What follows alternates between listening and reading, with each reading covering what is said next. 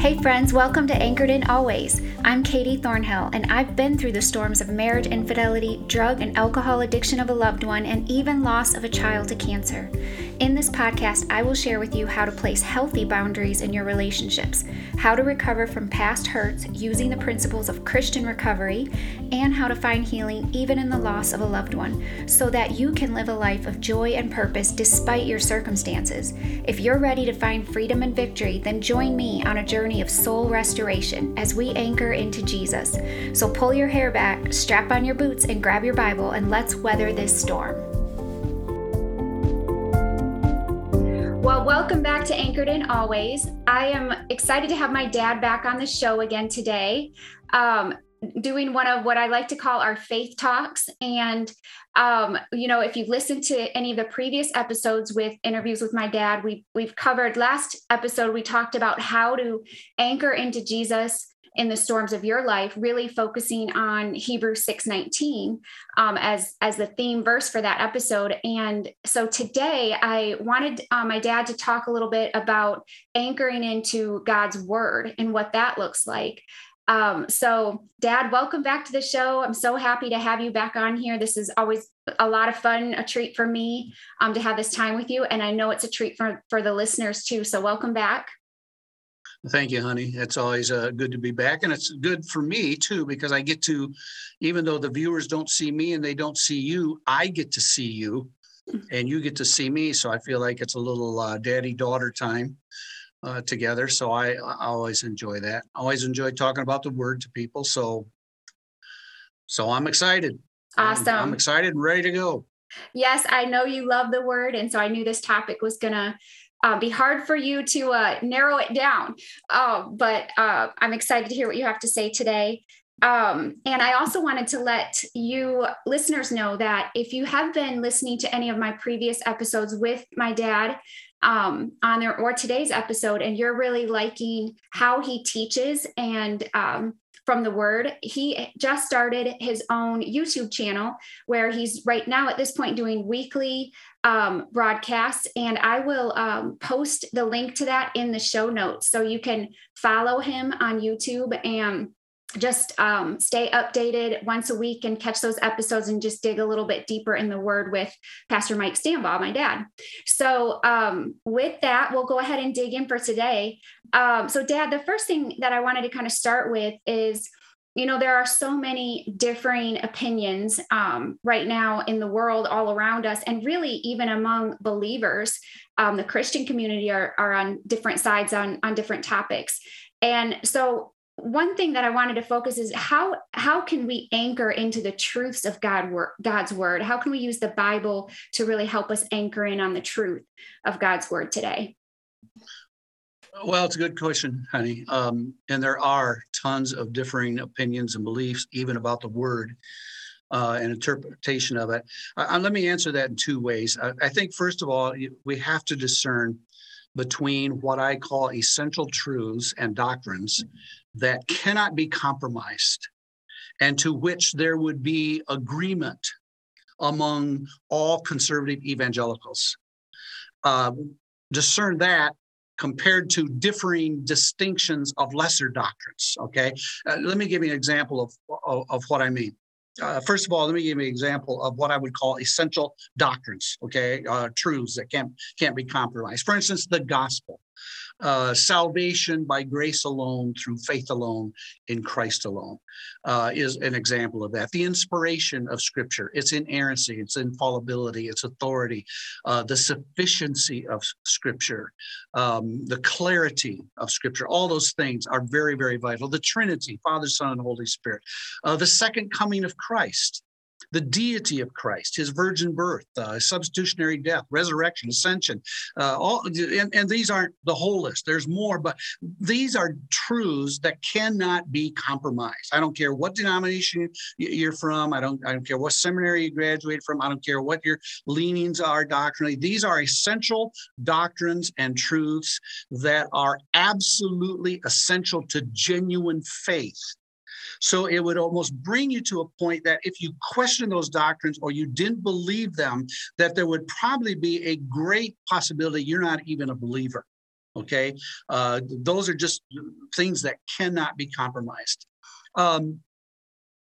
Let me give you an example now of what I would call differing distinctions of doctrine, okay, that they're not compromising of essential truth.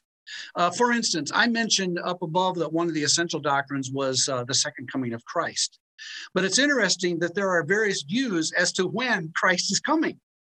So, you know, you've heard them. There are people who are pre-tribulation. They think a rapture is going to happen before a tribulation. There are those who think it's going to happen in the middle tribulation and some at the end. So you have pre, mid, and post-tribulation. And there's some that don't even believe in a tribulation kind of thing. The millennial, there are those who believe that Christ is going to set up a literal earthly kingdom on earth. Pre-millennial, post-millennial is kind of where the church brings in the millennium, and amillennial means we're in the millennium right now, and there's no literal millennium, and there's no reign of Christ upon the earth. Now, heresy would not be in denying any one of those views. I have very good friends who are mid-tribulationists, post-tribulationists, amillennialists. I personally am a pre-trib and pre-millennial. I have very good friends. I count them brothers, sisters in the faith in Christ. So we can have coffee together. We can do things together. We don't, you know, there's no we just don't hassle about that. But though there's one thing that they all have in common. They all believe that Jesus is literally returning.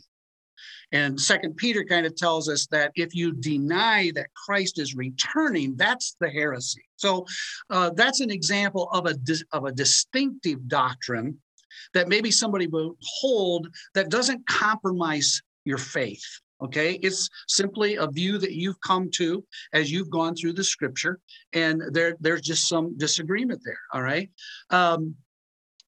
There's always going to be differences of interpretation in the Bible. They're just that's just always going to happen. And that's listen, you know, people really have a problem with that sometimes because they'll say, you know, they'll say, well, why do we have all these different denominations? And why, if you know, if the Bible's true and the Bible's accurate, it seems like everybody comes to the same conclusion. But the truth of it is, there's always going to be differences of interpretation because God has made it that way. That's an important thing to understand. God has made it that way. And here's what I mean by that. For a person to have a perfect interpretation of every part of the Bible would require that person to be perfect. And since none of us fall under that category, there will always be some differing views on different topics of the Bible. Every interpreter of the Bible will have some measure of error or misunderstanding. And I think God allows that so we don't worship the person. You know, I've stood in front of a congregation and said to them, you know, I think after further study, I've changed my view on this. That's just part of studying the Bible. So in one way, of anchoring into the word and why there's so many different opinions and beliefs among people is because we have to discern between essential doctrinal truths and differing, distinctive, lesser doctrines. But more importantly is this last phrase of what your question was. How do we anchor into the truths of God's word? Because that's very important. And I'm going to tell you right now, that's way too much to cover today. Way too much. And so for those people who are listening, don't get scared and shut it off and say, my gosh, we're going to be here for 3 hours. You know, it's not going to be that. It's way too much to cover. I just want to say this about that. To anchor into the truths of God's word involves a consistent pattern of reading, studying, memorizing, and meditating on scripture. And maybe most importantly is studying, which I think today, I personally think today is a lost art, a lost discipline in the Christian life. You know, it's interesting, honey, a person can read or memorize or meditate on the Bible in 10 or 20 minutes. I mean, you can read a passage in 10 minutes. You can memorize a verse in 5 minutes. You can meditate on that verse the rest of the day. And that's all good. I'm not saying that's not good. But I say you can do that. You can do that 10, 15, 20 minutes, half hour, the max, all right? But you can't do that with study. Study is work. It's a process. It's not achieved in 10 or 15 or 20 minutes. And see, most people don't do that. And when you ask them about that, the answer that I tend to get the most about study is that people just say, I don't have the time. I don't have the time. Now, I want to be real careful not to offend listeners on your podcast. I don't care if I offend them on my podcast, but I don't want to offend them on your podcast. But I want to say this, I'll just say it about myself. I make time for what I value. We will make time for what we value. I love to play tennis, all right? I don't care how busy my day was. I could find a way to squeeze a tennis match into my day because I value that. I love doing that. So we will make time for what we value. And I think that when people say, I just don't have time to study the word, it may say something about our values concerning the scripture. You know, Paul wrote to Timothy. Timothy was his disciple, his protege. And Timothy at the time when Paul wrote to him in 1 and 2 Timothy were the epistles that Paul wrote to him specifically in. Timothy was the pastor of the church at Ephesus, and Paul wanted to write him to instruct him about ways that he should pastor the church and lead a church. So in 2 Timothy chapter 2 and verse 15, it's a familiar verse to many people. Paul said to Timothy this, do your best to present yourself to God as one approved, a worker who has no need to be ashamed, rightly handling the word of truth. Now, again, we could dissect that verse and it would take us a good hour to do that, but I don't want to do that. Let me make a couple introductory comments and get to the main part that I want to highlight. Do your best comes from one Greek word, and it means to give all diligence, all your energy, all your effort. In other words, give your best diligence, your best energy, your best effort. So what he's saying here is that the handling of the word of God properly is going to take time, it's going to take energy, and it's going to take effort. And our motivation is the approval of God. Our motivation isn't about getting a sermon or isn't about getting a devotional or isn't trying to just get something for ourselves.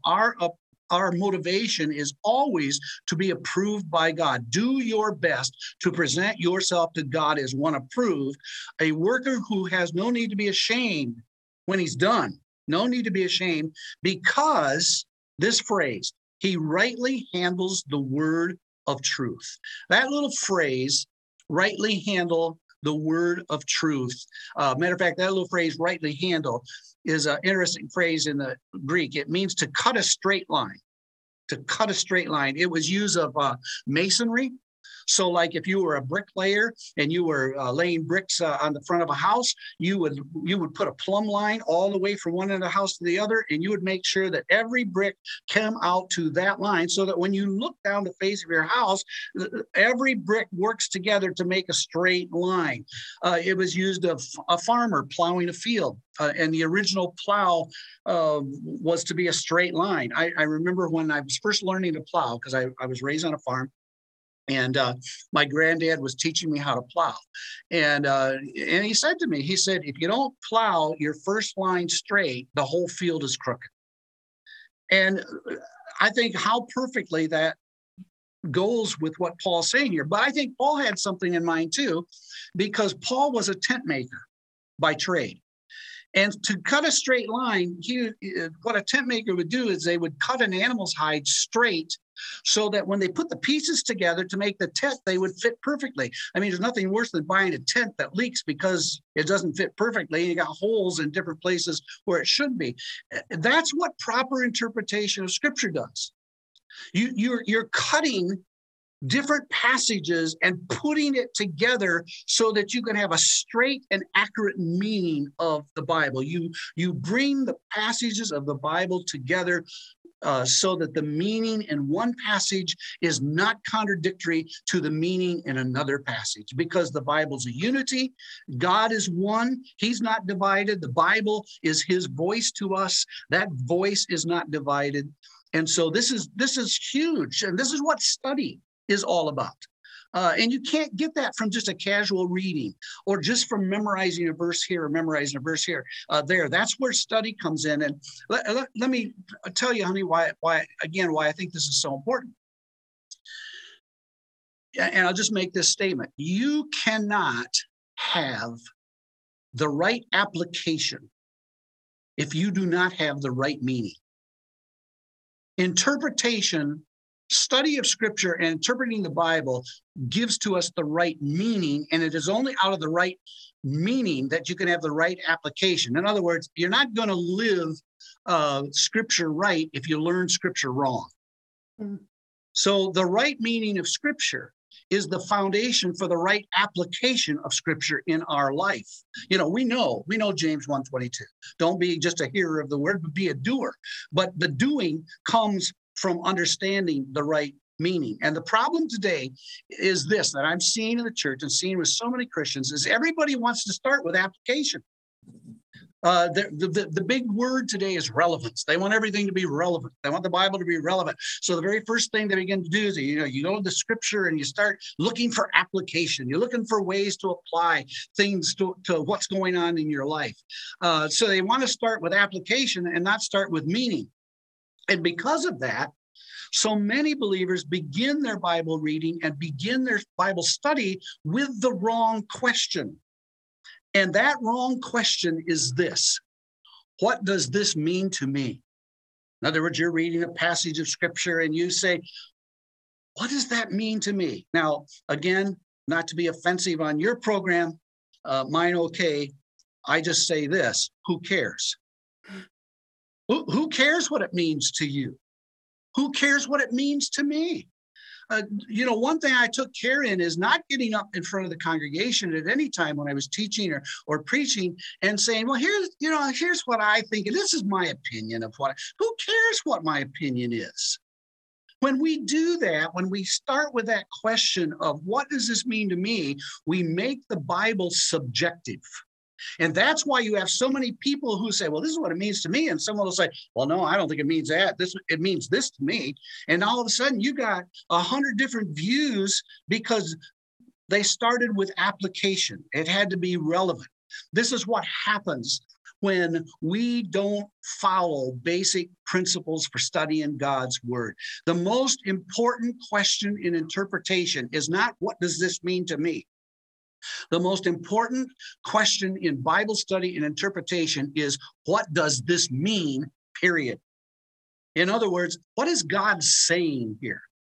What does he want me to understand about what he has said? And then that's followed by a second question. And that second question is this: what did it mean to those to whom he originally wrote this? For instance, if you're reading the book of 1 Corinthians, you want to remember, yes, there are principles for us out of the book of 1 Corinthians. But we want to remember that primarily the book of 1 Corinthians was written to a group of believers living in the city of Corinth at the time. So it is important for us to understand where the city of Corinth was and what was going on there and what the culture was. And, or if you're reading the book of Philippians, you want to remember, yes, there's principles of God's word in there for you. They're eternal principles. So they are for us. But first, we need to understand how they would have received them, how they would have taken them, how they would have read them, because those truths in Philippians were written to a group of believers in the city of Philippi, and so on and so forth. And so the priority that we have to have in Bible study that helps us stay away from these multiplicity of opinions and beliefs about something is to answer the question, what does this mean? First. Second, what does this mean to those to whom it was written? And finally, once we determine those things, then we can ask the question, what does this mean to me? Or how does the Holy Spirit want to use this in my life? That's the last question, not the first question. I hope that makes sense. But and I think this is why we have so many different opinions, so many different views and beliefs, is because we don't invest the quality and quantity of time that is needed for a thorough study of the Scripture. You know, the problem is, Katie, we live in a microwave society. I mean, that's just it. We want quick solutions to lifelong issues without having to spend the time and the effort to find out what God is saying about those things. And that is why, as much as possible, when I would preach, I always wanted people to know how I came to certain conclusions. How did I come to the conclusion? I wanted them to see the process so that they would learn the process themselves. So I think that's the key when you ask the question about why are there so many differing opinions and beliefs, and how can we anchor into those truths? That's why. It's because of the lack of study and proper interpretation of Scripture. And the way we do that is learn how to study the Word properly and dig into it. And again, we have to just say, I have to say to those listening, you may not like my answer, but the answer is the right answer, okay? Because it takes time. You can't come to those things without studying the Word of God, and that takes time and effort and energy. So I kind of hope that's what you were looking for in that. Yeah, Dad, man, there's just so much that you said in there. I can definitely see how we could spend just, hours talking about this topic. And some of the things that you said that really stuck out to me were the microwave society and just everybody really wanting a quick solution, a quick fix. And just to be able to check that box of, I'm going to do my quiet time and just get it in, and then that's enough, and yet they don't feel fulfilled. It's not answering the deeper questions because they're not, taking the time. And like you said, we will make time for what we value. And that is so true. If we really looked at our day, what do we already make time for every single day that we don't compromise. There are things that each of us do. And then where does studying God's word fall in line with that? And so really looking at our values in our life and what's really important to us. But also what I really liked was what you were saying with so many believers and Christians arguing and sharing, like exactly what you said, their opinions. And I think, as believers, when we really take the time to study God's word and we're applying it correctly out of the correct interpretation, that really will reduce or eliminate a lot of these arguments amongst believers, because those are based more on our opinions or how we are applying Scripture to our lives, possibly inaccurately, many of us. And so, and then we get on social media and we have this platform to where we can share that. And then other people will comment and theirs is a differing view. And we haven't taken the time to truly study God's word and dig down to what the real meaning of that word is. And then, like you said, applying it. So I think that's so important for you as a listener, and for myself, just to make sure you have that order of really looking at when you're studying God's word, first of all, taking the time, but then looking at what does this mean? Not necessarily to me, like my dad said, but what does the Scripture mean? What did it mean to who it was written? And then lastly, looking at how does this apply and asking the Holy Spirit to, how can I apply this to this truth, this foundational scriptural truth to my life? So Dad, there was so much in that. I just feel like, if you get started in a pattern of Bible study, you begin to get so excited with the things that God teaches you, you just want to keep digging. It's just like the Bible's like a gold mine, and you just keep digging out these nuggets and digging out these truths. And it's just, it's very exciting. I really love for myself and you and I have talked about it, the inductive Bible study method, and it's similar to what you were sharing earlier in the episode where you were talking about like really digging into what does this mean? It really takes you through each book of the Bible and who wrote it and, why did they write it at that time period? Who was it written for? Where were they?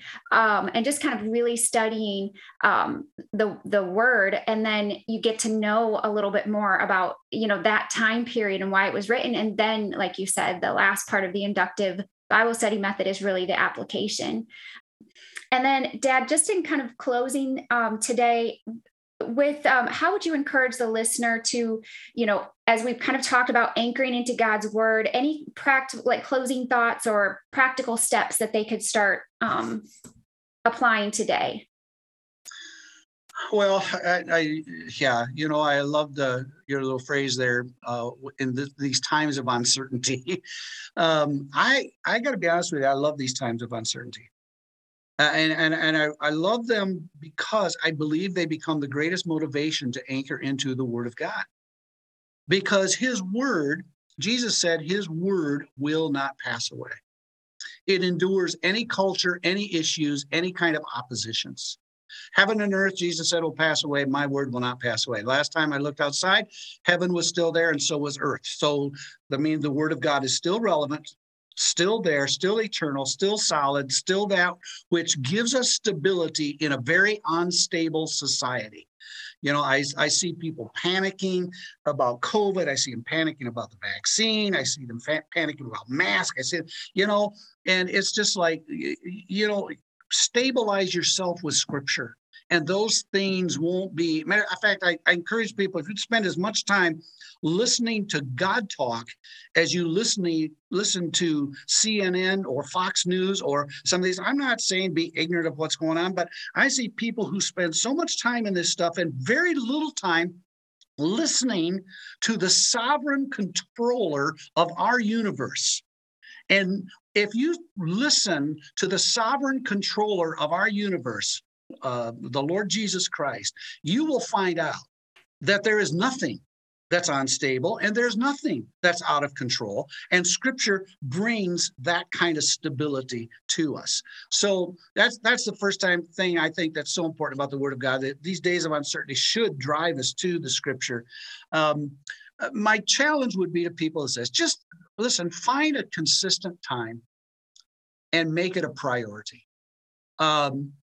And begin by reading. Look, if you're not reading now, don't try to move to study, because you're not going to do it. You're just not going to do it. Start with reading and become very consistent in reading and make it a priority. I love Proverbs 3:9 and 10, where Solomon said, honor the Lord with the first fruits of all of your wealth. And it was talking about that when you do that, you honor him with the first fruits. In other words, you give him the best. You give him the first. When you grew a crop, you didn't eat the first tomato off your plant. You gave that to God. You just give him the first fruits. And I think I might be playing a little bit with Scripture here. I love the concept of giving God the first fruits of other things in our life. How about the first fruits of our time? Do we give to the Lord the best part of our day or the worst part of our day? And by the way, the first fruits doesn't mean that you have to spend time with the Lord in the morning, because in the Jewish day, the Jews' day began the night before at 6 p.m. So, a matter of fact, when God created the heaven and the earth in Genesis, it said the evening and the morning were the first day. So sometimes the day began in the evening. So there's some people who are just, the better part of their day is at night. And there's some people, the better part of their day is the morning. But that's me. I'm zoned out by 10 o'clock at night. Okay, but get me early in the morning, and my mind is fresh. I love it. It's quiet then. But make a consistent time. Make it a priority. Give God the first fruits. I know there are many demands on our lives, and especially if I'm talking here to young couples with children, and I know, you know, you're running here, you're running there, you drop them off this place, drop them off that place, picking them up, gotta be to this, gotta be to that, and you're going to have to carve out this time. I would just encourage any young family that's listening, there's nothing wrong with carving out that time in the presence of your children. Let them see you make God and time with God a priority in your life, because guess what? Maybe they'll learn to do the same thing, and that will be a blessing to you. And then the last thing I'd say is certainly work on memorizing Scripture so that you can meditate it throughout the day. You know, one of the key things about memorizing the Word of God is that way you don't have to carry a Bible with you. You got it with it the whole time, and you can meditate on it when you're driving. You can meditate on it, you know, when you're working in your house. You can meditate in the office. Meditate on it in the office. You can just have this running dialogue with the Lord all the time. So that would be my encouragement. Get started and be consistent. And then as you do that, you'll find a greater hunger for things, and you'll grow and develop that. Awesome. Yes. Thank you, Dad. I have to agree with you too. I do take personally great comfort in just focusing on the truths of God's word and not all of the uncertainty in the world. And like you said, when times in my life, I'm just speaking personally here, when things have been out of my control, that's when I actually seek him harder, because it's when I really realize my great need for him. When I can't fix something and, or I can't understand or comprehend, and maybe something that's happened in my life or in someone I care about or just the world around me, that's when I realize that I need him, that he is sovereign and he does know the beginning and the end, and I don't. So I have to either choose to just turn away from him and try to guess and wonder. And that gives me anxiety. But when I turn to him, knowing and believing that he is sovereign and he does have all things worked out, he's not surprised by any of this, that gives me really, really great comfort. And so if you're listening and you're in that same place of just feeling some anxiety right now about everything going on around you or in your personal life, just know that as you take some of these tips that my dad shared today and begin studying God's word, that is going to be probably the best medication for your anxiety that you can find, is growing in your relationship with Christ through studying his word. And so I would hope that I will hope that you would carve out that time for yourself. So Dad, thank you so much for just spending this time with us today. If you could just close us in prayer over the listener today, that would be wonderful. You bet, honey. Father, I do thank you for this time to be able to share your word and your truths. And I'm thankful for those who are listening. Lord, this message is obviously not for those who aren't listening. It's for those who have tuned in and listened. And I pray that they would be encouraged, strengthened, motivated, excited to pick up the Bible, your word, your voice that you've given to us, still for this day, still relevant, still give that which brings to us great stability, hope, confidence, joy. Lord, may we remember above all things that as believers in Jesus Christ, the resident author and teacher of the Word of God, the Holy Spirit, dwells in us. And he will make those things known to us as we apply ourselves diligently to them. So encourage those who have listened today, Father, that your word is truth, and it will bring them joy and freedom and fulfillment in life, for your glory and for their good. We pray in Jesus' name. Amen. Hey friend, thank you so much for listening to today's episode. If you enjoyed it and would like to connect and learn more, join our community on Facebook at Anchored in Always. I will put the group link in the show notes. You can also email me at katie@anchoredinalways.com. Lastly, I want to bring this message of hope and healing to as many hurting people as possible. So help me spread the love by sharing this podcast on your social media outlets. Another way you can do this is to take a quick minute and subscribe and leave me a review. Thank you for anchoring in with me today. God bless you as you weather your storms.